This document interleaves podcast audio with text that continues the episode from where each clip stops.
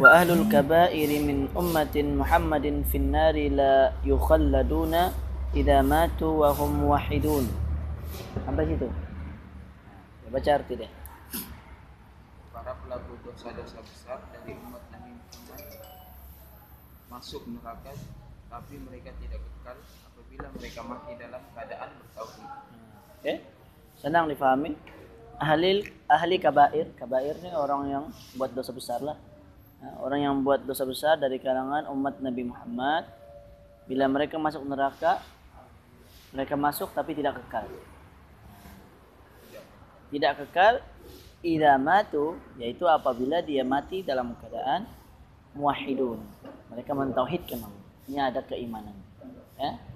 Tidak boleh kita ya, mengkafirkan orang seperti sebagian golongan seperti Khawarij. Macam yang inilah IS sekarang Daesh. Dia orang bagi siapa yang buat dosa besar maka bagi mereka dia kafir dan kekal dalam api neraka. Itu sebab bagi mereka halal darah. Ini perbuatan perbuatan ekstrim. Ya. Ekstrim Ah. kasar. Ekstrim ni melampaui batas. Ya ekstrim lah. Macam orang permainan ekstrim. Main skateboard lah apa. Ekstrim juga kan. Tapi ini ekstrim dalam agama. Nah, seperti IS. Syiah pun termasuk ekstrim. Sebab Syiah pun sama. Dia ada persamaan sedikit antara Khawarij dan juga dan juga Syiah. Sebab Syiah dan Khawarij sama-sama muncul pada zaman Sayyidina Utsman. Cuma Khawarij ini lebih dulu lagi dia ada dalam pada zaman Nabi lagi. Itu Dzul Khuwaisirah. Pernah kita cerita dulu Dzul Khuwaisirah ni waktu Nabi bagi-bagi harta rampasan perang. Lepas dia kata, "I'dil ya Muhammad." Wahai Muhammad, berlaku adil. Dia nampak Nabi tidak adil. Ha? Maka Nabi pun Nabi kata, ha? Aku adalah seorang yang diamanahkan oleh Allah yang di langit. Kan? Bagaimana pula Nabi tidak berlaku adil? Sahabat Nabi antaranya Sayyidina Umar dia mau pancung. Aku potong kepala dia. Tapi Nabi kata jangan. Nanti akan lahir dari orang ini uh, keturunan yang mana mereka itu Sholat mereka, puasa mereka, sembahyang mereka lebih lebih hebat lagi dari kamu. Lebih hebat dari para sahabat. Akan tetapi bila mereka baca Quran, baca Quran apa Al-Quran tidak tidak melewati kerongkong mereka. Hanya sekadar sini. Ya, mereka baca tapi mereka tidak pahami. Kan?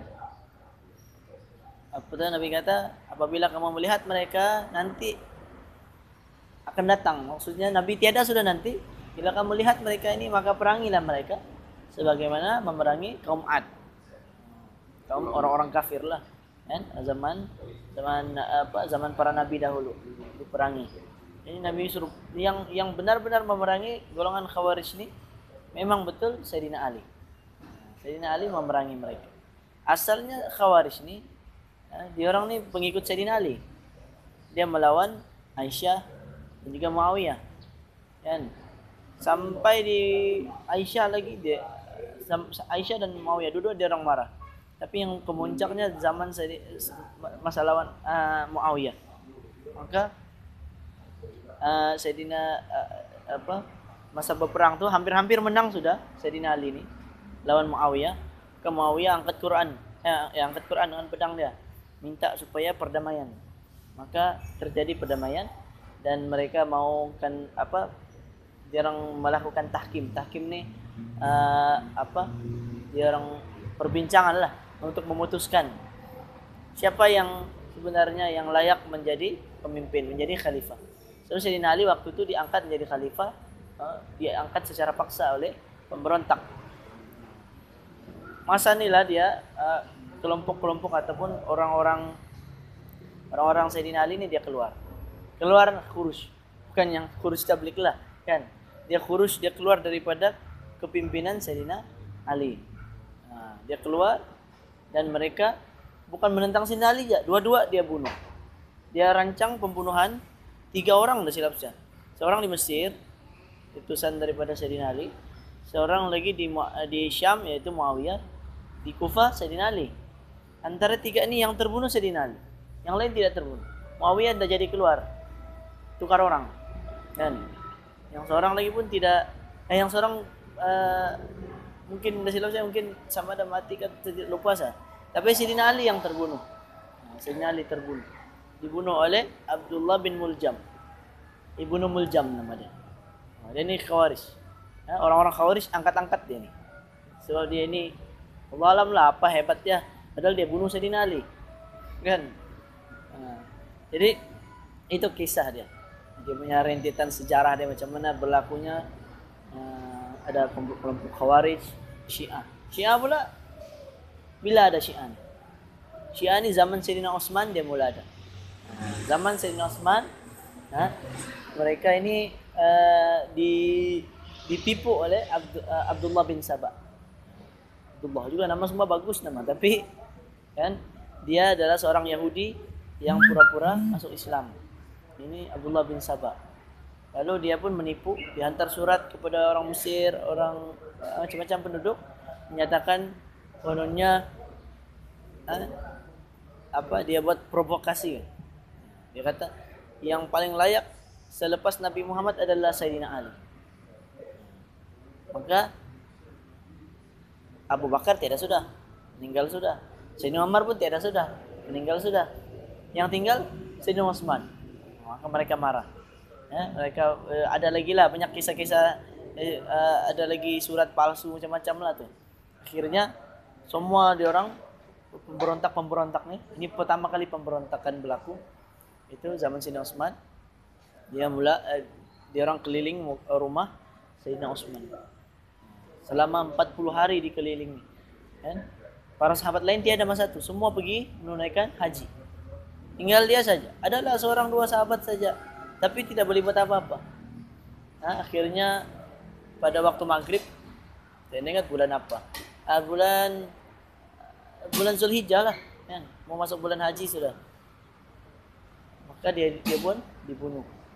Potong kepala dia, anak dia istri dan anak dia ada dibunuh juga sekali di dalam rumah itu. Akhirnya dia orang pun terpinga-pinga. Kan? Siapa kita mau angkat jadi khalifah? Ya, dia orang pun kerana mereka bunuh atas dasar mereka kata Sayyidina Ali yang layak jadi pemimpin, maka mereka pun suruh Sayyidina Ali jadi khalifah. Maka Sayyidina Ali asalnya tidak mau. Tidak layak. Kan? Dia, dia kata tidak boleh, mana boleh menentukan begini. Tapi dia fikir kerana khalifah sudah terbunuh. Kan? Bila tiada pemimpin, bahayanya sangat bahaya, sangat besar. Kan? waktu ketika tiada pemimpin negara dalam beberapa tempoh tiada pemimpin itu boleh jadi rosak sebab tiada yang memerintah eh, tiada undang-undang macam negara Mesir sebelumnya kan waktu sudah tiada sudah pemerintah dalam beberapa tempoh eh, ataupun masa sedang orang memberontak. Negara jadi rosak. Ekonomi jatuh kan? Orang masuk suka hati sejak uh, kedai-kedai orang menjual kedai-kedai tiada tiada polis yang boleh tangkap sebab undang-undang tidak tidak dikuat kuasa masa, masa itu. Darurat. Orang pun oh, ambil ambil ambil barang-barang kedai hmm, hati jadi rugi. Eh, banyaklah. Banyak bahaya faktor. Eh, eh, banyak dia punya implikasi apabila tidak uh, tidak ada pemimpin okay? jadi ini cerita dia ini sebenarnya kita mau cerita tentang pelaku dosa besar pelaku dosa besar ni bagi golongan khawarij mereka ni kafir. Ada satu lagi Mu'tazilah. Ha, Mu'tazilah. Bezanya Mu'tazilah ni dia kata di dunia mereka ni tidak dikatakan di syurga atau neraka. Mereka ni tidak tidak Islam tidak kafir.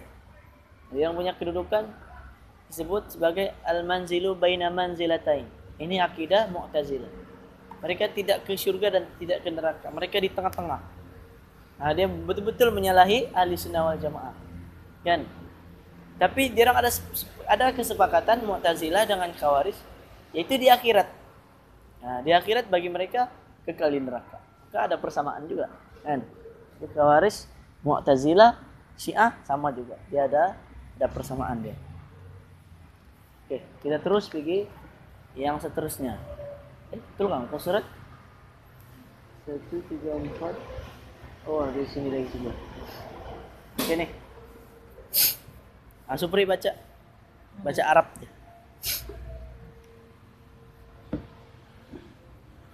wa in wa in lam yakunu Taibina. ta'ibina ba'da an laqullaha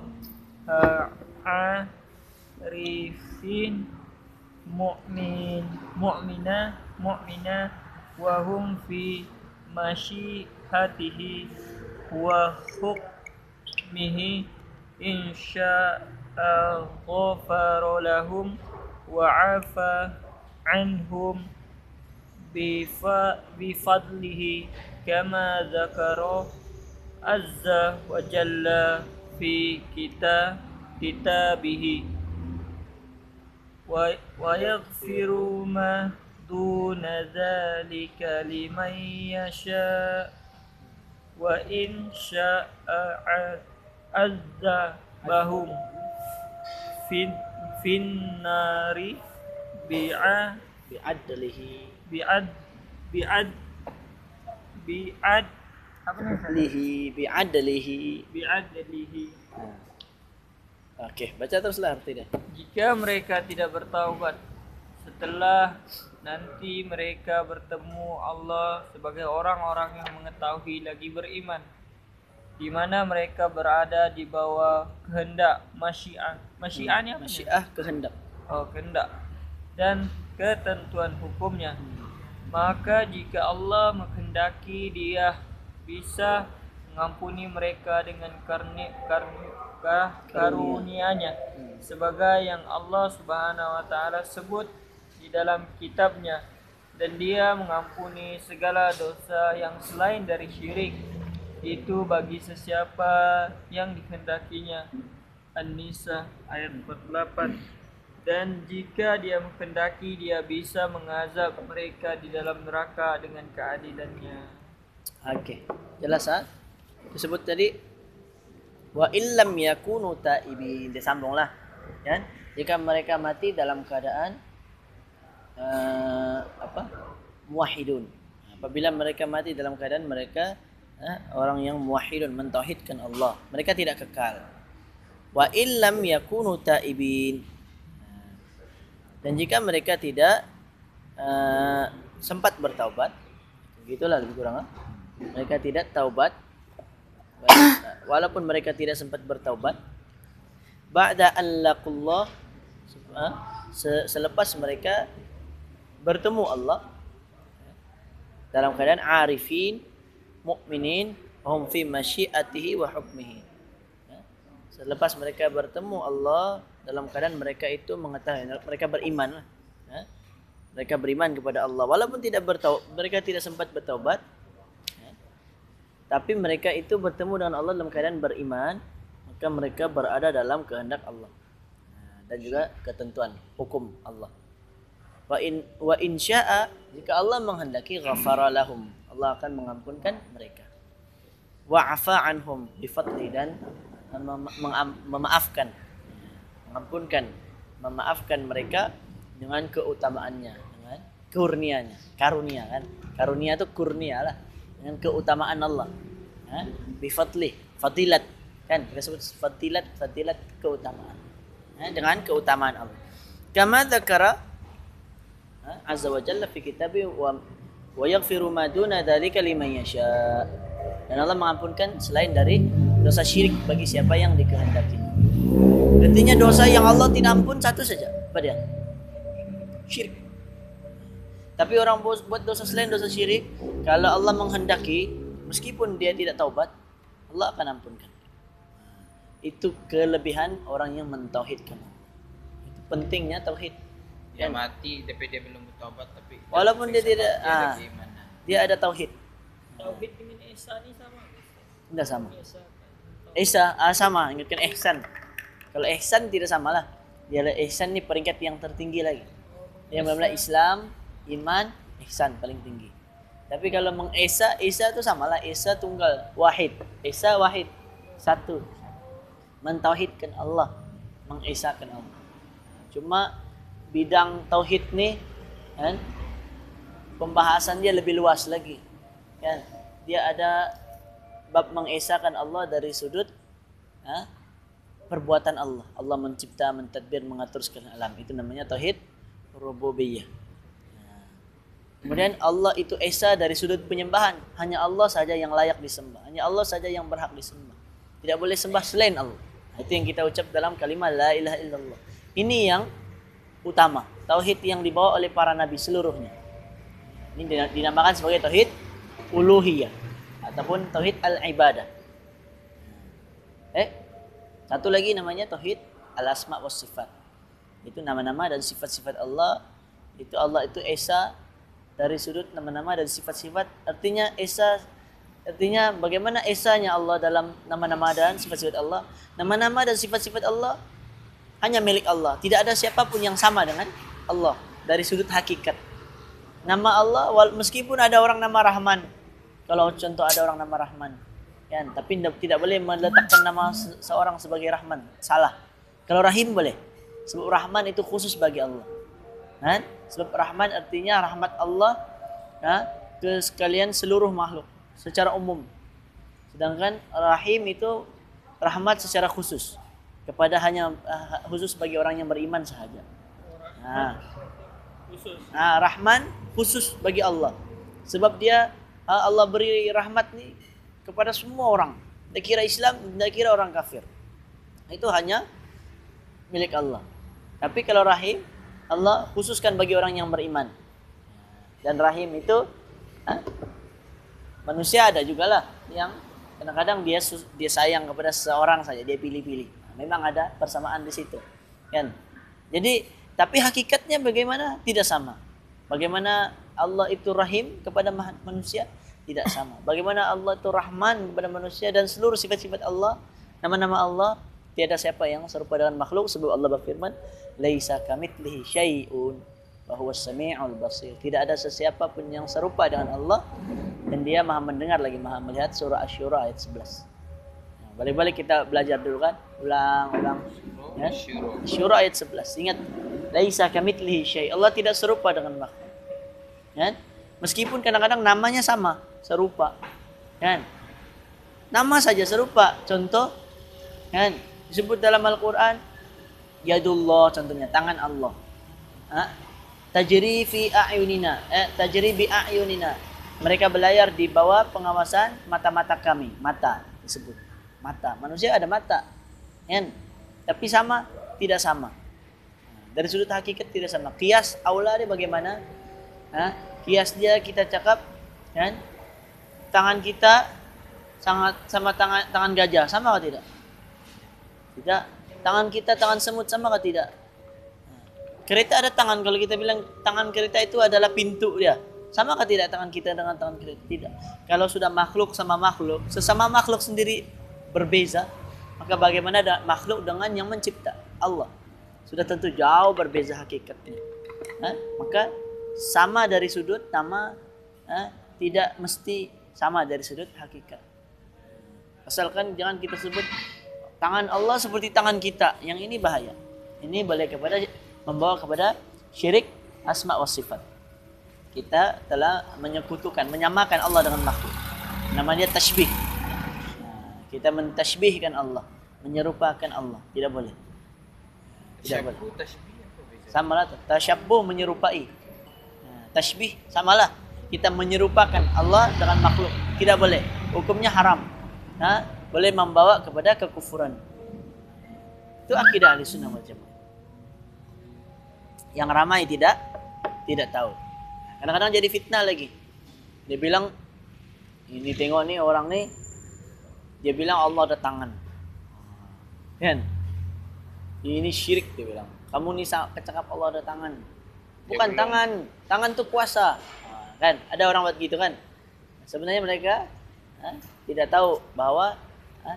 akidah tu ada akidah salaf ada akidah salaf akidah salaf golongan salaf dahulu mereka beriman apa yang Allah sebut dengan zahir ayat tu mereka fahami dan mereka serahkan makna dia eh mereka serahkan dia punya kaifiat dia cara dia bagaimana serahkan kepada Allah Sedangkan ulama dari kebelakangan, ulama khalaf, kan, mutaakhirin yang ke belakang, mereka banyak terpengaruh dengan pemikiran-pemikiran falsafah Yunani sehingga mereka tidak boleh terima penyebutan sebagai macam contoh disebut tangan, mata. Dia bilang tangan itu sesuatu apa?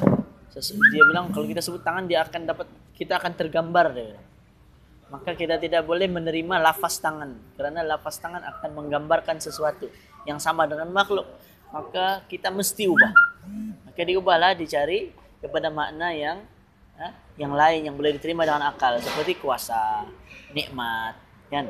Jadi Allah mencipta Nabi Adam dengan kedua nikmatku. Kan? Dia ubah sudah. Allah menciptakan Nabi Adam dengan kedua kuasaku. Jadi apa beza? Apa kelebihan Nabi Adam dengan manusia lain? Sedangkan kelebihan Nabi Adam, para ulama menyebutkan kelebihan Nabi Adam dibandingkan makhluk yang lain. Nabi Adam dicipta dengan dua tangan Allah sendiri. Kan? Sehingga dia lebih mulia Nabi Adam. Berbanding kita, Allah cipta dengan semua dengan kuasa. Memang pun Allah memang ada kuasa. Kan? Kalau kita kata manusia ada kuasa, boleh kita kata manusia ada kuasa. Pemerintah ada kuasa. Kan? Jadi lafaz itu kita tidak akan dapat menghindari ada persamaan dari sudut lafaz sahaja. Nah, itu sebab kaidah uh, golongan khalaf mereka mentakwil tapi ada kelemahannya. Kan? Itu kaidah, uh, terkenal kaidah disebut salaf, aslam, khalaf, ahkam. Ini golongan mutaakhirin, golongan khalaf yang bagi uh, golongan orang-orang ke belakang dia kata golongan salaf ni akidah dia lebih selamat, aslam tapi golongan khalaf, orang ke belakang, akidahnya lebih ahkam. Ahkam ni lebih pandai. Jadi dia mau kata, golongan orang ke belakang lebih pandai, bijak. Sebab dia menghindari daripada takut penyerupaan. M mungkin betul juga. Salah satu mungkin betul juga. Kan? Tapi, kan? Kita kena fikir bahawa apa yang dibawa oleh Nabi, Nabi sebut khairun nasi qarni thumma alladhina yalunahum. Sebaik-baik manusia pada zamanku ya, pada kurunku kemudian selepasnya selepasnya tiga kurun tiga kurun ini tidak ada satu pun yang menerima ha, kaidah ataupun di zaman Nabi sendiri tidak ada yang menerima kaidah mentakwil nah, dia takwil ataupun takwil ni eh, takwil ada sebagian makna betul tafsir tapi ada ada yang sebagian maknanya eh, yang difahami oleh golongan khalaf takwil ini adalah tahrif dia mengubah dia tukar daripada tangan kepada kuasa dan dia menafikan tangan Allah tidak ada tangan. Eh? Seperti Allah di langit, mereka kata Allah bukan di langit. Sebab istiwa di atas arash. Itu sama seperti raja beristiwa di atas sehingga sana raja. Eh? Jadi kita tidak bagi ahli sunnah eh? apa salafus saleh mereka menerima saja apa yang Allah sebut dalam Al-Quran dan As-Sunnah tanpa pikirkan panjang-panjang tanpa kita membayangkan tanpa kita samakan dan makhluk kita terima sebagaimana yang didatangkan Amir ruha kama. Itu ucapan para salafus salih. Amir ruha kama. Biarkan dia sebagaimana ia datang. Al-Quran itu datang, ah itulah kita ambil. Jangan kita ubah lagi. Oh, nah nih. Kalau kita ambil bulat-bulat, dia akan membawa kepada penyerupaan. Kan? Yang kita samakan kenapa? Kan? Yang salahnya sebab akal mereka coba memikirkan. Jangan kita coba pikirkan. Nah, mudah saja. Tadi kita sebut tadi kalau sudah sesama makhluk berbeza bagaimana dengan Allah? Mesti tentu jauh berbeza. Musyabbihah golongan yang kafir, ulama sepakat memang kafir kalau kita menyerupakan Allah dan makhluk. Contoh musyabbihah, ha, menyerupakan Allah dan makhluk seperti kita kata tangan Allah sama dengan tangan kita. Yang ini betul, kafir hukumnya. Kan? Allah istiwa di atas arash, duduk sebagaimana duduknya raja di atas, ha, sehingga sana raja. Maka ini kafir. Tapi kalau kita sebut Allah di atas arash, sebagaimana Allah sebut Ar-Rahmanu alal arshis tawa. Tujuh kali diulang dalam Al-Quran. Tidakkanlah tidak mempunyai makna. Dia mesti ada makna yaitu eh, makna eh, yang layak bagi bagi Allah. Okay?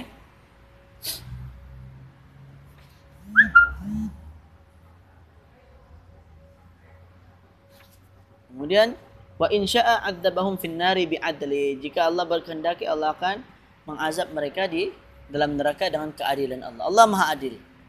Ya? Kalau Allah siksa kita pun, kan, kita pernah berdosa, Allah siksa kita dengan keadilan Allah. Allah itu Maha Adil. Allah mesti ya, Ada yang Allah ampunkan, ada yang Allah tetap siksa. Semua menurut keadilan Allah. Allah itu maha adil. Allah tidak mungkin berlaku zalim. Allah siksa kita pun kerana kesalahan kita. Kan? Maka itu sudah menjadi ha, kewajiban. Ha, Allah tu maha adil. Allah tidak mungkin akan siksa kita kan tanpa ada alasan. Mesti ada alasan. Tidak mungkin kita tidak buat dosa apa-apa Allah tidak uh, Allah siksa tidak. Allah Allah siksa dengan apa? Dengan sebab uh, dosa yang kita lakukan. Cuma kita dah tahulah kan adakah Allah ada sebab-sebab yang Allah boleh ampunkan. Kan? Contohnya dalam satu hadis kita fikir kan dijelaskan keutamaan kenapa kita berwudu dan solat cara Nabi.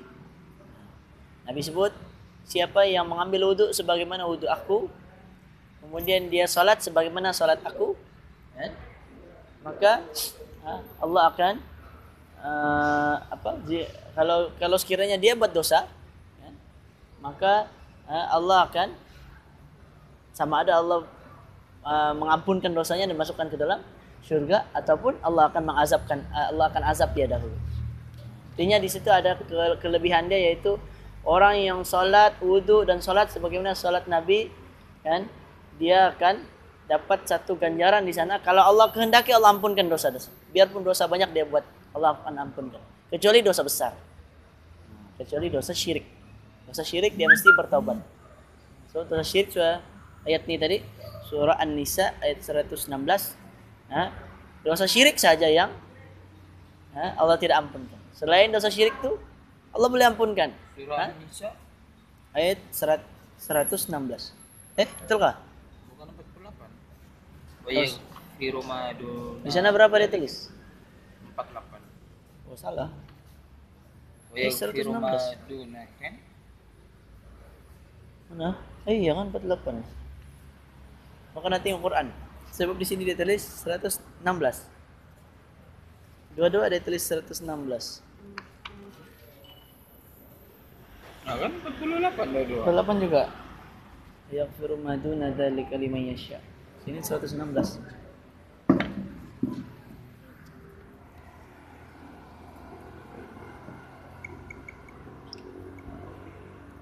Tengok Quran dulu kejap.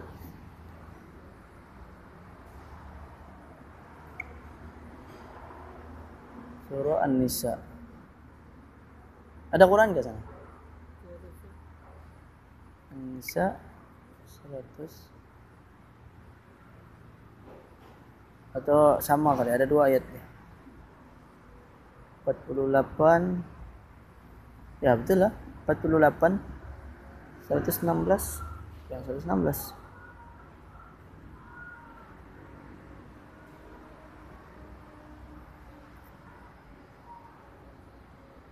Oh sama. Ayat 116 dengan ayat 48 sama. Ha, Inna Allah la yaghfir an yushraka bi wa yaghfiru ma duna dzalika liman yasha. Sama dengan 48.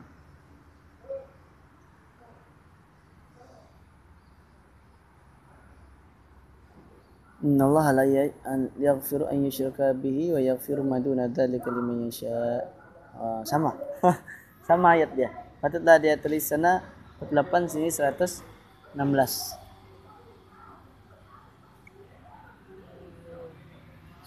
Oke, artinya ada persamaan.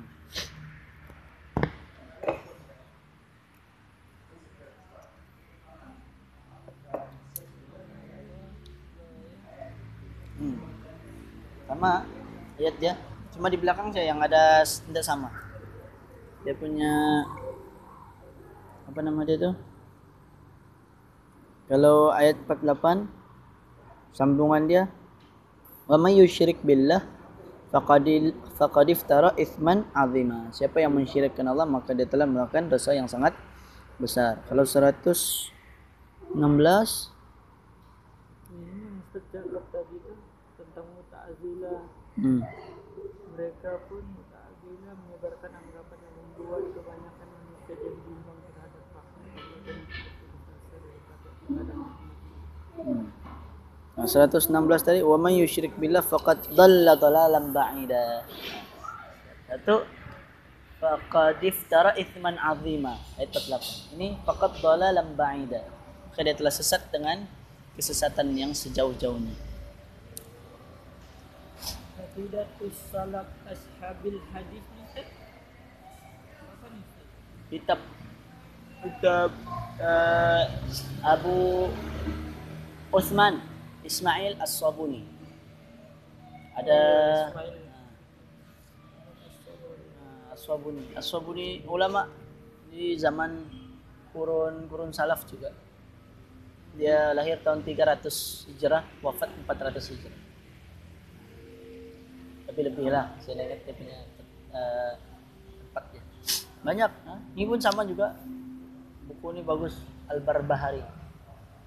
Ulama zaman salaf juga dia zaman sezaman dengan uh, Abu Hasan Ash'ari. Belakang dia bahasa Arab. Di sebelah belakang. Syarhus Sunnah. Lil Imam Abi Muhammad Al-Hasan bin Ali bin Khalaf Al-Barbahari. Mutawaffa tahun oh ini lagi lama. Wafat tahun 329 Hijrah wafat 369 Hijrah ini oh dekat-dekat lah ini 321 ini 329 Ah, dekat-dekat saja. Ini kitab lama juga nih, termasuk kitab yang lama. Ya, kalau kita mau cari akidah Islam yang betul, kita cari kitab-kitab kita akidah salaf. Oh ini sejam sezaman lah orang Ustaz. Zaman, tapi dia tidak sama nih. Al-Barbahari ini dia di Baghdad saja. Yang ini dia di Mesir. Taha. Imam Tahawi di Mesir, dia tidak berjumpa lah. Nah, tapi sezaman, tapi tidak berjumpa. Tapi akidah yang dia bawa sama. Nah, kita boleh jumpa. Kita baca dalam kitab dia, kita belajar. Ah, kita jumpa dia punya persamaan. Ini, ini Ustaz Wahab selalu ajar. Hmm. Sunnah ini semua besar. Matan dia. Ini je bahasa Arab dia tengok. Nipis saja. Tapi dia punya Melayu jadi tebal terus. Bagus nih. Bila ada akan datang insyaAllah.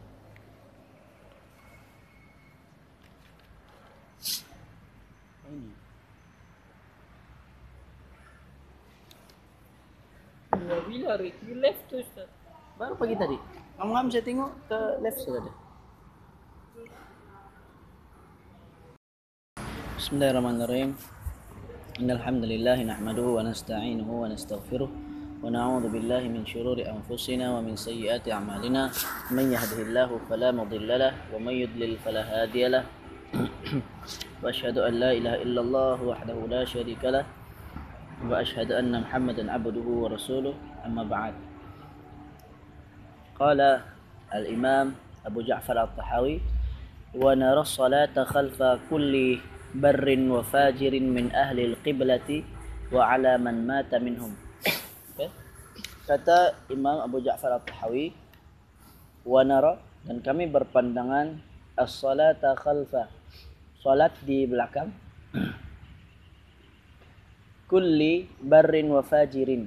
Eh, Artinya sembahyang di belakang setiap sama ada orang yang yang bar yang baik wa fajirin orang yang jahat fajir min ahli al-qiblati dari kalangan ahli al-qiblah ahli kiblat ni itu orang Islam. Lah. wa ala man mata minhum. Dan juga siapa-siapa yang ha, meninggal. Okay? siapa-siapa di antara orang kita sembahyang di belakang ataupun uh, orang tu meninggal dia belah di depan lah. Siapa-siapa saja dari kalangan orang baik ataupun orang yang Ha, yang jahat dari kalangan orang Islam. Artinya boleh kita solat di belakang ha, orang yang baik, baik sudah tentulah. Yang jahat pun boleh, selagi mana dia orang Islam. Oke. Kemudian diterangkan sini ada dua masalah. Yang pertama, solat adalah amal dan perbuatan yang baik.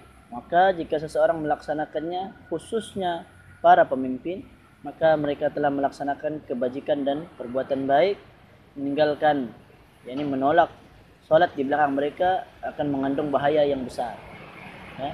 Maksudnya kalau kita sembahyang di belakang seorang pemimpin, pemimpin itu orang Islam, kan? Walaupun dia jahat, walaupun dia zalim. Apa tadi apa yang nama dia tadi yang berapa? Yang Ini kitab nih, enggak tadi itu yang berkata ini. Yang mana? Nama dia Ustaz tadi Bang, nama dia. Yang pertama apa? Ustaz. Nama dia daripada Ya dah. ya dah nih. Abu Ja'far At-Tahawi. Ini kitab Akidah At-Tahawiyah ya, yang di atasnya adalah matan yang disebut oleh Imam At-Tahawi lah. Ha, Imam At-Tahawiyah. Dia sebut wa naras salata dan kami ini ahli sunnah lah.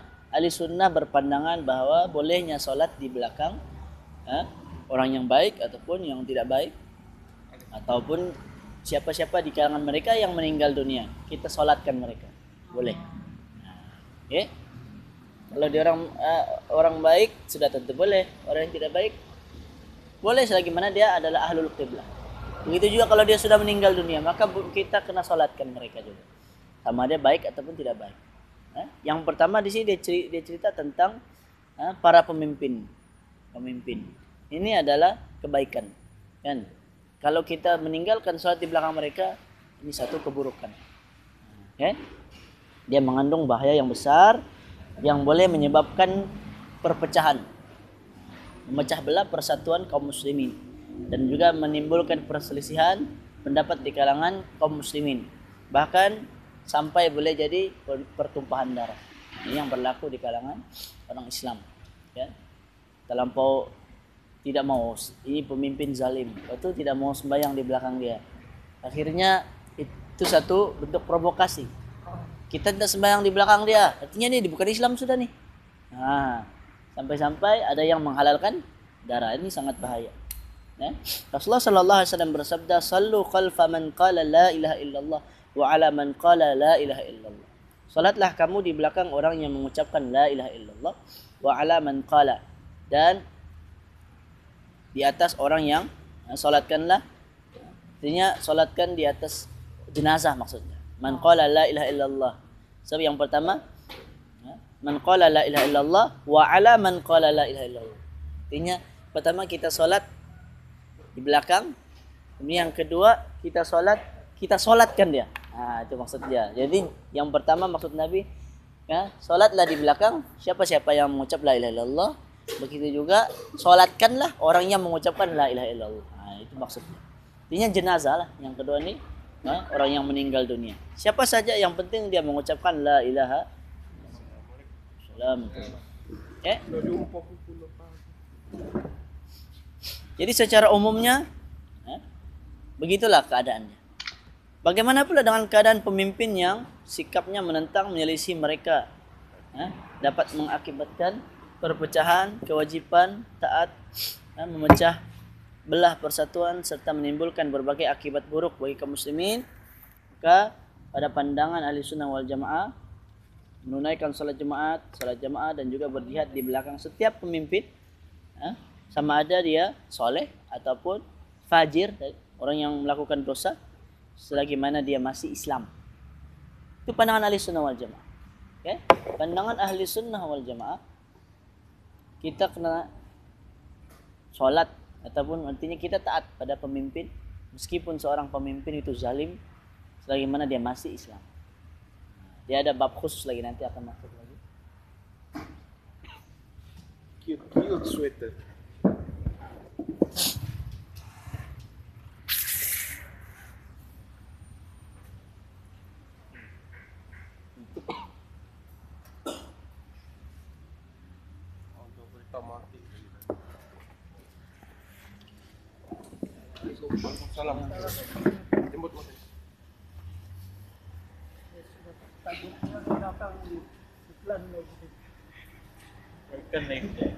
Apa tadi? Nah, okay. Kita sambung balik ya. Kita ulang sikit lah. Ha? Penjelasan tentang ha? kata Imam Abu Ja'far At-Tahawi wa naras salata khalfa kulli barrin wa fajirin min ahli al-qiblati wa ala man mata minhum. Ha? Kami berpandangan ini ahli sunnah. Ha?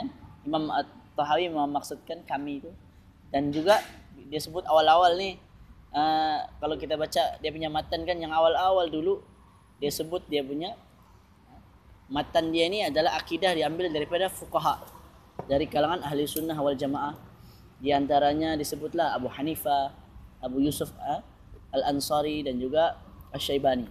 Ini guru-guru dia. Ulama-ulama sebelumnya uh, dari kalangan mazhab uh, mazhab-mazhab sama ada mazhab Hanafi, mazhab Syafi'i ataupun mazhab lain lah. Okay. Jadi di antaranya adalah banyak sudah kita baca yang sampai sekarang ni adalah tentang solat. Bagaimana keadaan kita solat di belakang orang yang fajir, orang yang suka melakukan dosa, kan? Begitu juga orang yang sudah meninggal dunia. Maka bagaimana keadaannya kita solat? Artinya dari segi hukumnya harus hukumnya boleh okay? dan diterangkan secara uh, oleh Syekh Salih Fauzan diterangkan. Yang pertama tadi uh, bahawa solat ini perbuatan yang baik. Uh, jika kita laksanakan khusus bagi pemimpin maka ia adalah perbuatan yang baik dan boleh men, apa boleh mengelakkan mudarat yang lebih besar. Contohnya apa? Perpecahan. Bila kita tidak sembahyang di belakang pemimpin seorang pemimpin ha, maka dia akan boleh mengandung uh, fitnah. Ada sebagian orang yang menganggap oh mungkin dia tidak sembahyang ni dengan imam ni dengan pemimpin ni. Sebab dia beranggapan pemimpin ni tidak baik jahat atau sampai kepada kafir. Dia bentuk provokasi sampai bahkan boleh menyebabkan pertumpahan darah. Maka ini sangat ha, tidak ha, tidak boleh kita lakukan. Rasulullah bersabda sallu khalfa man qala la ilaha illallah. Sembayanglah kamu di belakang siapa-siapa yang mengucapkan la ilaha illallah. Order order stop. Okay? Dengan dia itu je.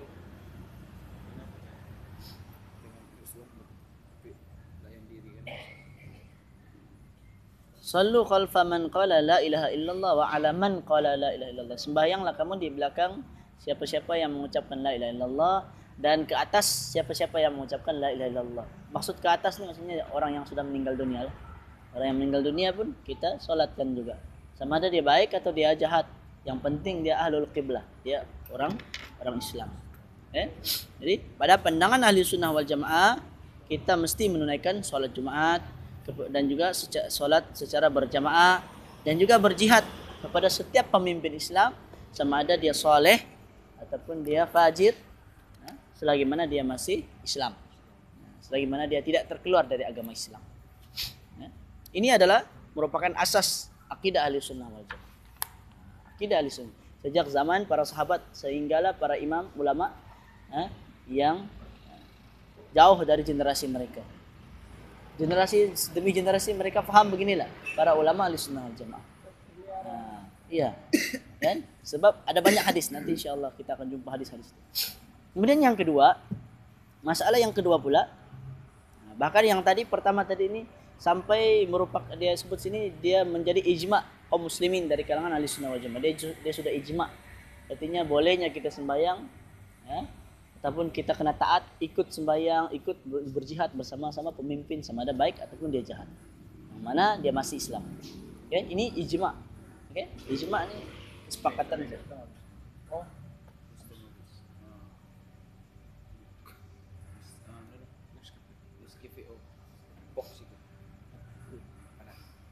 Ya, kurang manis sedikit lah. Saya panas, kasih. Ya, panas. Kasih olive. Panas. Bisa. Tidur saya makan. Kita tabur, kita tabur boleh lah. Oh, kalau kita tabur. Okey. Yang kedua, masalah yang kedua sebut solat jenazah eh, menyembahyangkan jenazah seorang muslim sekalipun orang yang fasik yang banyak dosa selagi mana dia tidak keluar dari Islam. Kerana dia tetap seorang muslim yang memiliki hak yang sama dengan kaum muslimin dan memikul tanggungjawab yang sama dengan semua kaum muslimin. Sedangkan apabila telah keluar dari Islam maka tidak boleh disolatkan. Kerana dia bukan orang Islam lagi. Hanya sahaja tidak setiap orang dapat di menghukumi orang-orang itu murtad. Dan yang berhak menghukum hanyalah para ulama dan hendaklah dikembalikan kepada kaedah-kaedah yang telah diputuskan ya, yang dirumuskan oleh ahlu sunnah wal jamaah. Sedangkan setiap orang tidak boleh mengeluarkan hukum dengan hukum seperti itu sekalipun niatnya baik tujuannya baik dan yang berhak menghukum hanya ahli ilmu yang dalam ilmu. Artinya kita menentukan dia ini Islam mereka tidakkah ini bukan hak kita. Ini hak para ulama ahli sunnah wal jamaah ya, orang yang benar-benar ada ilmu kan. Bila sudah diputuskan contohnya fatwa yang keluar. Orang ini telah keluar dari Islam. Maka yang itu kita pegang. Kan? Ada fatwa dari ulama kan? Ada persidangan sudah diadakan kan? Dengan bukti-buktinya baru barulah. Eh? selagi mana tiada maka walaupun kan? Kadang-kadang ada yang eh, nampak seolah-olah macam macam bukan Islam lagi. Tapi kalau macam-macam masih ada keraguan lagi kita tidak boleh terus putuskan. Ha, tidak boleh meng oke okay? Jadi beza eh, orang yang Islam mesti kita boleh uh, sembahyangkan dia. Tapi kalau dia sudah murtad memang jelas sudah murtad ada bukti ya. lebih-lebih lagi buktinya memang jelas bukan datang dari orang lain datang dari dia, diri dia sendiri. Nah, yang tu dia ya. maka tidak boleh disolatkan. Pantas. Pantas lagi hebat Menteri yang tidak pantas memberikan haluan menyekat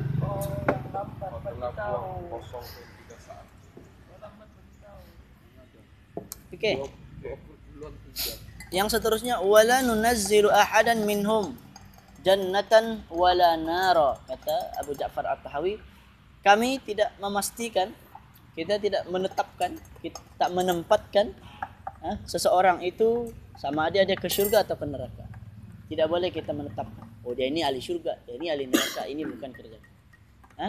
tidak boleh kita ha, mempersaksikan bagi seseorang setinggi manapun dia telah mencapai derajat kesolehan dan ketakwaan maka tidak boleh kita mempersaksikan baginya syurga. Oh dia ini syurga. Walaupun dia ini orang yang hebat sekali man, sejauh manapun hebatnya maka tidak boleh kita bilang dia ini confirm syurga. Karena itu hak Allah. Kan? Setelah kita tahu ha, kita tidak tahu uh, akhir hayat seorang macam mana kan seperti mana yang kita sudah belajar dalam hadis uh, 40 tentang hadis uh, penciptaan manusia kan garis yang keempat Nah, hadis keempat. Hadis yang keempat disebut kan sungguh salah seorang di antara kamu mengamalkan amalan ahli syurga sehingga jaraknya dan surga se apa sehasta. Tinggal sehasta lagi atau sejengkal lagi. Kemudian dia pun melakukan amalan ahli neraka. Akhirnya dia masuk. Takdir Allah itu lebih mendahului. Tentu ada hadis Nabi yang lain innamal a'malu bil khawatim. Sesungguhnya amalan itu bergantung pada yang akhir. Kan? Betul kita selalu dianjurkan berdoa dengan doa Nabi, Allahumma ikhtim lana, Allahumma khtim lana bi husnal wa la takhtim alaina bi khatimah. Okay? Karena kita tidak mengetahui hal-hal yang gaib, juga tidak boleh menghukumi seorang dengan neraka sebanyak apapun dia lakukan perbuatan maksiat. Orang ahli maksiat, kalau ini konform neraka, maka itu tidak dibenarkan, tidak boleh. Karena kita tidak mengetahui apa eh, dengan apa hidupnya akan ditutupi dan dalam keadaan apa yang eh, dia akan mati. Macam mana keadaan dia meninggal nanti? Allah alam. Kita tidak tahu. Eh? Hadis Nabi innamal a'malu bil khawatihima. Dalam hadis riwayat Al-Bukhari. Semuanya amal perbuatan itu bergantung kepada penutupnya. Ada hadis riwayat Bukhari, okay? Kita tidak mempunyai kekuasaan ya, kecuali pada sisi zahir semata-mata. Ya, yang kita hanya ada zahir yang kita nampak saja. Yang batin kita tidak. Begitu juga seorang tidak boleh dihukumi dengan neraka kecuali yang telah dipersaksikan oleh Rasulullah ya, dengan ahli syurga ataupun neraka. Seperti Rasulullah kata 10 orang sahabat masuk syurga, dijamin syurga. Ah, ini kita sebut. Kan? Begitu juga sahabat secara keseluruhannya. Kan? Diridai oleh Allah disebut dalam Al-Quran. Maka kita setiap kali sebut nama sahabat kita sebut radhiyallahu anhu, radhiyallahu anha, radhiyallahu anhuma kalau dua. Radhiyallahu anhum untuk mereka. Ha? Ataupun jami'an. Ha? Khulafa ar-Rasyidin empat orang. Kemudian enam baki lagi Sa'ad bin Abi Waqqas, Sa'id bin Zaid, kemudian uh, Abdurrahman bin Auf, Az-Zubair bin Al-Awwam, Abu Ubaidah Al-Jarrah dan Talha bin Ubaidillah. Ini sahabat-sahabat 10 orang yang dijamin syurga. Hadisnya adalah hadis riwayat At-Tirmizi. Nah, udah Nabi, Nabi sebut ada 10 orang yang tempatnya di syurga, maka Nabi sebut satu-satu nama dia. Okey? Bilal Iyalah semua Se- bahkan seluruh sahabat. Ha, sahabat ni diridai oleh Allah. Kan? Tadi kita sebut dia ada dia ada cuma kalau kita mau ukur dari dari dia punya uh, apa? kira tingkatan dia uh, bermula daripada khulafar rasyidin atau baki intinya 10 ni lah kan 10 orang kemudian ada hadis tentang khas bagi ahli badar orang yang berperang di perang badar Nabi sebut sampai-sampai Nabi sebut apa yang kamu buat buatlah kamu sudah dijanjikan surga. Sampai macam tu sekali bagi ahli Badar tu kehebatannya. Ya. Kemudian ada orang yang berjanji dengan Rasulullah di bawah pohon ha, ketika di Hudaybiyah. Kan? Dipanggil Bai'atul Ridwan. Itu pun sama. Rasulullah sebut siapa yang berbaiat di sini maka dia dijanjikan surga. Para sahabat yang berbaiat waktu tahun ke uh, 6 Hijrah tahun ke-6 Hijrah. Dua tahun selepas tu pembukaan kota Mekah sudah. Dia kisah dia tu perjanjian Hudaybiyah tu ha? Rasulullah bermimpi melakukan haji. Maka Rasulullah membawa rombongan sebanyak uh, 10,000 orang silap saya. 10,000 orang pergi ke Mekah ingin min- minta supaya melakukan umrah. Maka ha, datang utusan uh, orang kafir Quraisy kemudian minta utusan daripada orang Islam. Maka orang Islam ha, dihantar siapa? Utsman bin Affan. Utsman bin Affan ni datang maka terjadilah ha, perbincangan. Tapi akhirnya mereka mereka tahan Sayyidina Utsman mereka tangkap dia. Ha. Maka tersebar di kalangan eh, tersebar sehingga kepada Nabi bahwa Sayyidina Utsman telah meninggal dunia. Padahal belumlah. Maka Rasulullah sangat marah. Kan? Belum lagi dapat pergi umrah nih Ya, belum lagi. Jadi Rasulullah kata kita akan ha, berperang dengan mereka ya, sehingga ke akhir hayat. Artinya betul-betul Rasulullah sudah ha, Rasulullah marah sudah. Jadi Rasulullah minta semua orang yang datang berbaiat dengan Nabi tidak akan lari dari peperangan. Mereka akan bersama Rasulullah sehingga akhir. Ha? Bila semua orang berjanji situ tersebar pula tentang baiatur ridwan ini kepada orang kafir Quraisy maka mereka takut. Akhirnya mereka lepaskan Sayyidina Utsman dan mereka pun adakan perjanjian itu namanya perjanjian Hudaybiyah. Ya, dia berjanji mereka bagilah syarat-syarat. Boleh buat umrah dan haji boleh, tapi tahun depan bukan tahun ini. Nah, kemudian kemudian adalah dia punya syarat-syarat dia di antaranya di antaranya walaupun berat sebelah lah. Sayyidi- eh, Sayyidina Umar tidak setuju, tapi Rasulullah tetap setuju. Rasulullah kata kenapa? Inilah permulaan kepada kejayaan umat Islam. Antara yang uh, Sayyidina Umar tidak setuju, dia punya perjanjian tuh dia kata kalau ada orang Mekah lari pergi Madinah maka orang Madinah kena pulangkan ke Mekah tapi kalau orang ah, orang Madinah lari pergi Mekah maka tidak boleh dikembalikan kepada dia ada berat sebelah Ah. Nabi tetap setuju sebab akhirnya pada tahun tahun depan dia ha? tahun eh tahun yang ke ke-8 Hijrah dua tahun lepas tu terjadinya pelanggaran ah, terhadap perjanjian orang kafir melanggar perjanjian akhirnya Rasulullah perang nah maka jadilah situ terjadinya pembukaan kota. Panjanglah cerita kita cerita sejarah dia jadi panjang nanti oke cukuplah nanti kita boleh cari-cari kisah dia Se- se- seronok cerita dia oke Begitu juga orang-orang yang ditetapkan oleh Rasulullah ataupun Allah tetapkan sebagai ahli neraka maka kita tetapkan. Seperti Fir'aun dalam Quran. Abu Lahab yang kita baca tabat siada abi lahab wa tab. Tidak boleh sekali-kali kita bilang oh Fir'aun tu Islam. Ah ini bahaya. Kan? Sedang sudah ditetapkan oleh Allah sebagai ahli neraka maka dia ahli neraka. Dia akan kekal. Ya? Abu Lahab ya? dan yang ditetapkanlah itu saja. Kemudian dalam satu hadis, mungkin dah lah, saya rasa ini panjang nih. Nanti saya akan uh, kita boleh carilah uh, hadis-hadis nih.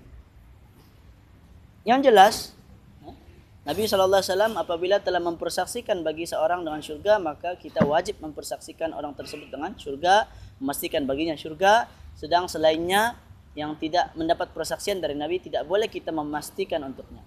Akan tetapi kita boleh berharap kebaikan untuk. Okey? Demikian juga orang kafir tertentu tidak boleh kita hukumi dengan neraka. Ya. kerana boleh jadi dia bertaubat masuk Islam dan mati dalam dalam keadaan Islam bertaubat artinya hidupnya ditutupi dengan kebaikan hanya saja kita bimbang ke atas dirinya kerana dia dalam keadaan kafir okey dia ada beza hukum secara ha, zahir dan juga ha, yang ditat, yang ada di sisi Allah itu Allah alam zahirnya kalau kita nampak dia mati dalam keadaan kafir kita katakan dia ni kafir lah. Tapi kalau dia mati dalam Islam, Allah alam kita tidak tahu. Kan? Dia ada hadis ya, tentang seorang bapa berwasiat kepada anak dia. Kan? Dia kata, wahai anakku, kiranya aku mati nanti maka bakarlah mayat aku. Dan taburkanlah di sungai supaya Allah tidak dapat menghukum aku. Sampai macam itu. Ucapan orang ini kafir kah tidak? Kafir mengingkari kekuasaan Allah. Kafir. Kan? Tapi apa yang jadi Nabi kata di akhirat nanti ketika sudah dicantumkan semula ha, Allah tanya kepada dia apa sebab dia buat begitu. Maka orang itu menjawab dia melakukan perbuatan itu kerana takut kepada Allah. Sebenarnya dia takut. Kan? Yang zahir di dunia orang nampak dia ini kafir. Tapi di sisi Allah rupanya sebenarnya dia takut pada Allah. Maka Allah ampunkan dia. Kena dia masuk surga. Ha. Jadi tidak boleh kita menghukum seorang di dunia pastikan dia ni neraka dia ni syurga tidak boleh. Itu bukan tugas bukan tugas. Yang jelas kalau orang kafir jangan sampai kita oh dia ni mungkin Islam tidak boleh. Bila orang kafir dia sendiri mengaku dia Kristen ya dia bilang saya bukan Islam maka itu yang zahir kita ambil kepada eh, secara zahir. Nah, di samping samping kita berdakwah berdakwah mengajak kepada Islam. Sambung. Seterusnya, wala nashhadu alaihi bi kufrin wala bi syirkin wala bi nifaqin ma lam yadhhar minhum syai'un min dhalik. Ini sambung lagi. Kami juga tidak mempersaksikan ke atas diri mereka dengan kekufuran. Tidak boleh kita cakap ya ini kafir ataupun syirik ataupun kemunafikan. Selagi mana tidak nampak perkara tersebut dalam diri mereka. Ya, tidak jelas. Kalau jelas dia buat syirik ya kita sebutlah itu syirik. Kan? nasihat samping nasihat jangan terus-terus hukum kan kecuali orang yang sudah dinasihatkan sudah dinasihatkan berkali-kali diajar. Orang ini kita ma'ruf kita kenal dia ini dulu memang selalu datang pengajian ilmu belajar. Dia paham tapi tiba-tiba dia buat perkara itu. Kali ini barulah kita boleh katakan dia contohnya dia buat apa? Dia pergi gereja sudah lepas kan? Nampak ini tengok eh pergi gereja sudah dia. Lepas tu kawin lagi dengan orang bukan Islam contoh. Ya, bila tanya kau Islam lagi, dia bilang, ya tidak sudah. Ah, ini jelas orang bukan Islam sudah, maka kita kena katakan dia bukan Islam. Kalau kita kena bilang dia kafir, tidak boleh kita bilang, oh jadi masih lagi Islam.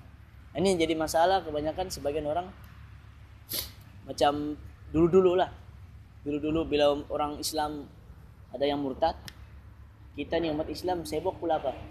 Sibuk supaya cakap dia ni masih Islam siap kumpul tanda tangan lagi kan mungkin adalah dia punya dia punya tujuan dia sebenarnya. Yang saya paham tujuan kita mau cakap dia Islam apa? Supaya tidak memudahkan orang tu. Bila dia berjaya dia dengan mudahnya dia keluar dari Islam dia akan membuka ruang bagi orang bukan Islam yang lain senang untuk keluar dari Islam juga. Begitu caranya. Tapi sebenarnya itu dari segi undang-undang lah. Tapi dari segi agama kalau orang tu memang sudah murtad, memang dia murtad lah. Kalau dia sudah sendiri mengaku yang dia bilang dia bukan Islam, maka ucapan itu sendiri sudah menyebabkan dia sendiri tak keluar dari Islam sudah. Macam mana pun kita berusaha dari segi undang-undang kita kata dia masih Islam, dia tetap sudah kafir kalau diri dia sendiri tidak menerima Islam. Okay? Seterusnya, wa nadaru sarairahum ilallahi ta'ala dan kami menyerahkan rahsia-rahsia eh, yang kita tidak nampak eh, pada diri mereka itu kepada Allah. Artinya Kalau apa dia buat di sebalik yang kita tidak nampak maka itu serahkan pada Allah saja. Seperti yang kita sebut tadi lah, kan? Ada orang zahirnya dia kafir. Tapi di sisi Allah dia dia muslim, maka itu serahkan kepada Allah. Bukan tugas kita. Kan? Kita hanya menghukum secara zahir saja. 156. Wala wa naras saifa ala ahadin min ummati Muhammadin illa man wajaba alaihi saif. Kami juga tidak berpandangan bolehnya mengangkat senjata terhadap seseorang pun dari umat Nabi Muhammad kecuali orang tersebut sememangnya wajib eh, dihadapi dengan senjata. Eh? Artinya orang Islam tidak boleh kita bunuh. Tidak boleh kita tumpahkan darah. Eh? Karena hadis Nabi, "Umirtu an uqatilan nasa hatta yaqulu la ilaha illallah." Aku diperintahkan untuk memerangi manusia sehingga mereka katakan la ilaha illallah sehingga dia masuk Islam. Ha? Fa idza qalu jika mereka telah ucapkan la ilaha illallah faqad asamu minni dima'ahum wa amwalahum. Jika mereka telah ucapkan la ilaha illallah maka terpeliharalah ha? dirinya ha? eh, dari aku darah mereka serta harta-harta mereka. Orang Islam ni kata Nabi kita kena pelihara darah dia, harta dia. Tidak boleh ambil harta yang boleh diambil harta ni orang kafir, harta rampasan perang. Kan? Kita perang orang kafir, diambil dia punya harta dia. Ha? darah dia, ha? orang kafir ni boleh ditumpahkan. Tapi dalam peperangan, bukan kita bunuh suka hati. Itu dalam peperangan. Ha. Begitu juga dengan ha? hukum pemerintah. Bila pemerintah menetapkan dia ni dihukum mati, maka pemerintah saja yang berhak untuk menghukumi. Contohnya orang membunuh, maka dibalas bunuh. Orang berzina, dia sudah kawin, maka direjam sampai mati. Ini hukum-hukum yang ada dalam dalam Islam. Kan? Ada dalam hadis 40, hadis ke-16, ke-15 ke-16.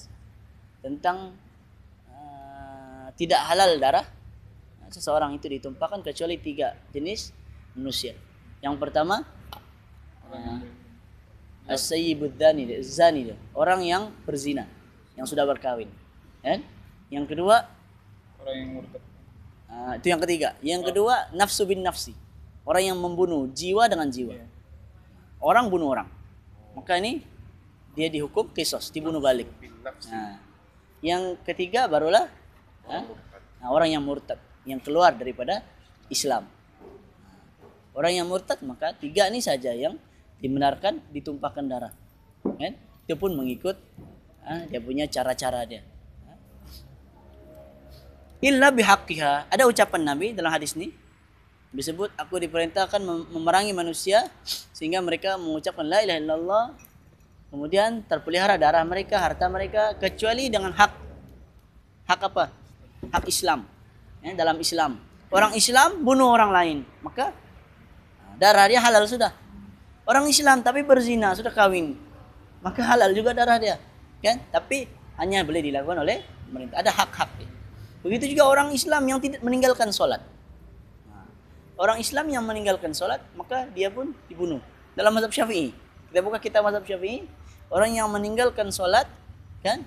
Kerana mengingkari kewajiban, maka dia ini dianggap kafir. Ya? Dia dihukum bunuh, dikebumikan di kalangan orang kafir.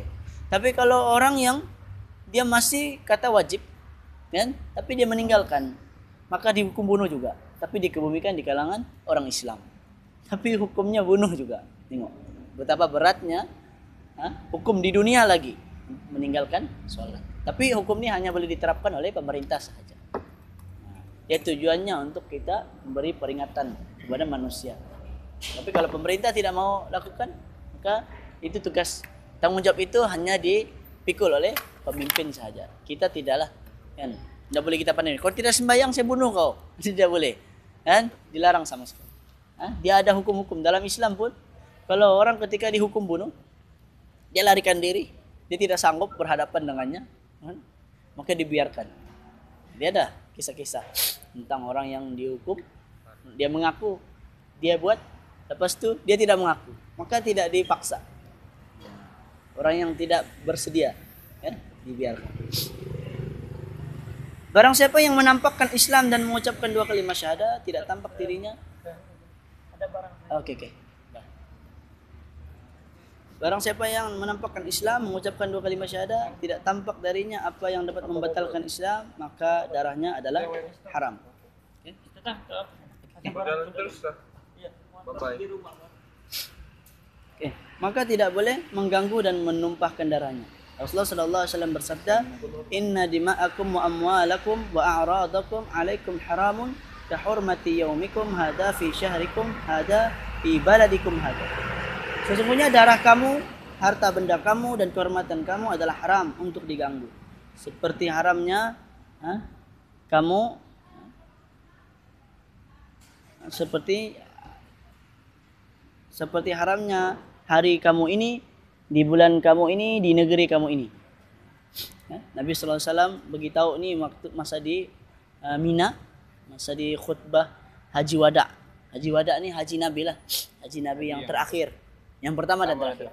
Okey. Sebab Nabi hanya sekali haji. Berapa kali Nabi umrah? Umrah Nabi berapa kali? Dua kali. Umrah Nabi empat kali. Termasuk yang tidak jadi itulah. Nabi buat macam Hudaybiyah itu kan. Itu termasuk juga. Kira umrah Nabi jadi. Sebab ada hadis Nabi tentang orang yang niatnya dan dia sudah pergi bertolak cuma ada masalah. Sehingga di pertengahan jalan menyebabkan tidak dapat melakukan ha, haji. Maka niatnya dia sudah dianggap dia sudah melakukannya. Dan Nabi pergi Hudaybiyah itu dikira sudah dapat sudah pahala umrah walaupun tidak dapat buat lagi. Tahun depan baru dia buat. Kan? Okey. Jadi apa yang Rasulullah katakan ini adalah tentang ya, tidak boleh kita menumpahkan darah, ya, harta benda tidak boleh kita rampas, kehormatan tidak boleh diganggu orang Islam mesti kita jaga. Apakah ada yang lebih keras dari ini? Kehormatan seorang mukmin lebih agung dan lebih besar di sisi Allah dari kehormatan Ka'bah. Ha.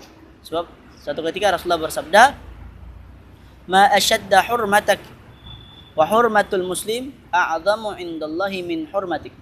Alangkah hebatnya kehormatanmu akan tetapi kehormatan seorang muslim lebih agung di sisi Allah daripada kehormatanmu. Ha. Nabi sebut kehormatan orang Islam ni lebih agung lagi daripada kehormatan ha, Ka'bah tu. Dan dalam hadis yang lain yang sudah kita sebut tadi tu. Ha, la yahillu damu mri'in muslimin illa bi ihda thalath. Ha, inilah ni yang tadi. Ha, tidak halal darah seorang ha, muslim ditumpahkan melainkan tiga Thayyibuz zani wan nafsu bin nafsi wa tariku lidini al mufariqu lil jamaah. Ha? Tiga orang yang berzina, orang yang membunuh orang dan juga orang yang meninggalkan agama Islam. Okey, kita cepatkan saja. Last lah, yang terakhir. Nah, yang terakhir lah, okey. Wala naral khuruju ala a'immatina wa ulati umurina. Kami juga tidak berpandangan bolehnya memberontak kepada para penguasa dan pemimpin. Tidak boleh beron- memberontak.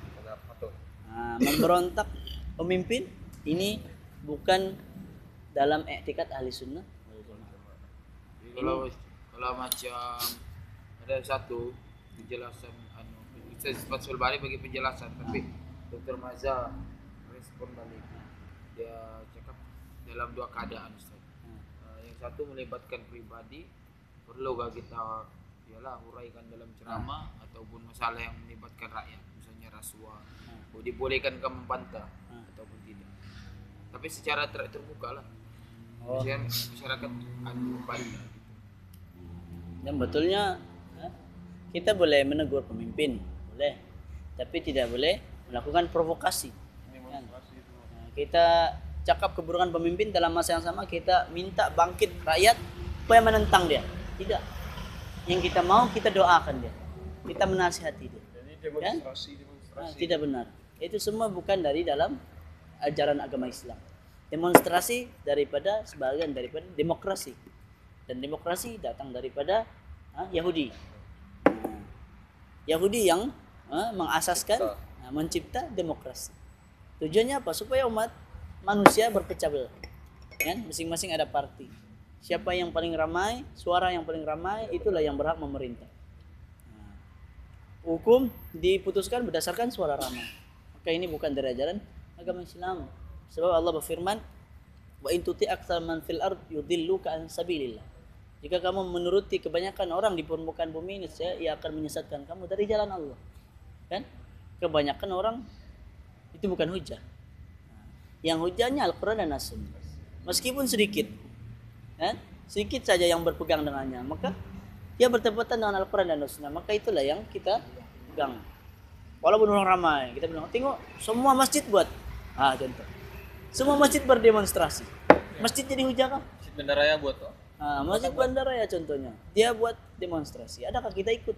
Nah, walaupun pakai purda. Tengok yang pergi demonstrasi semua berserban-serban, berjanggut-janggut, bertasbih besar-besar lagi. Ah, contoh. Kan? Tasbih besar, janggut sampai kaki. Tasbih dia keliling dia punya leher. Adakah itu yang diukur? Tidak. Yang diukur Al-Quran dan Sunnah. Ini se- sekejap lagi disebut dalil-dalil sangat banyak. Kan? Tengok. Satulah hadis saya sebut. ah. Wa man yuti'il amiri ah, amira faqad ata'ani wa man ya'sil amira faqad asani. Kata Rasulullah sallallahu alaihi wasallam, barang siapa yang taat kepada pemimpin maka dia telah taat kepadaku. Taat pada pemimpin, dia taat pada nabi. So nabi perintahkan. Wa man asani, eh wa man asa al-amiri, wa man ya'sil amiri faqad asani. Siapa yang bermaksiat menderhakai pemimpin, maka dia telah menderhakaiku, menderhakai Nabi sallallahu alaihi wasallam. Itu di antara hadis yang banyak lagi insyaallah kita akan sebut nanti pada uh, ke depan insyaallah. Okey, Allah alam. Qul qali hadza wa astaghfirullah alazim li wa lakum sallallahu ala nabiyyina Muhammad wa ala alihi wa sahbihi wa baraka wa sallam. Subhanakallahumma bihamdika asyhadu an la ilaha illa anta astaghfiruka.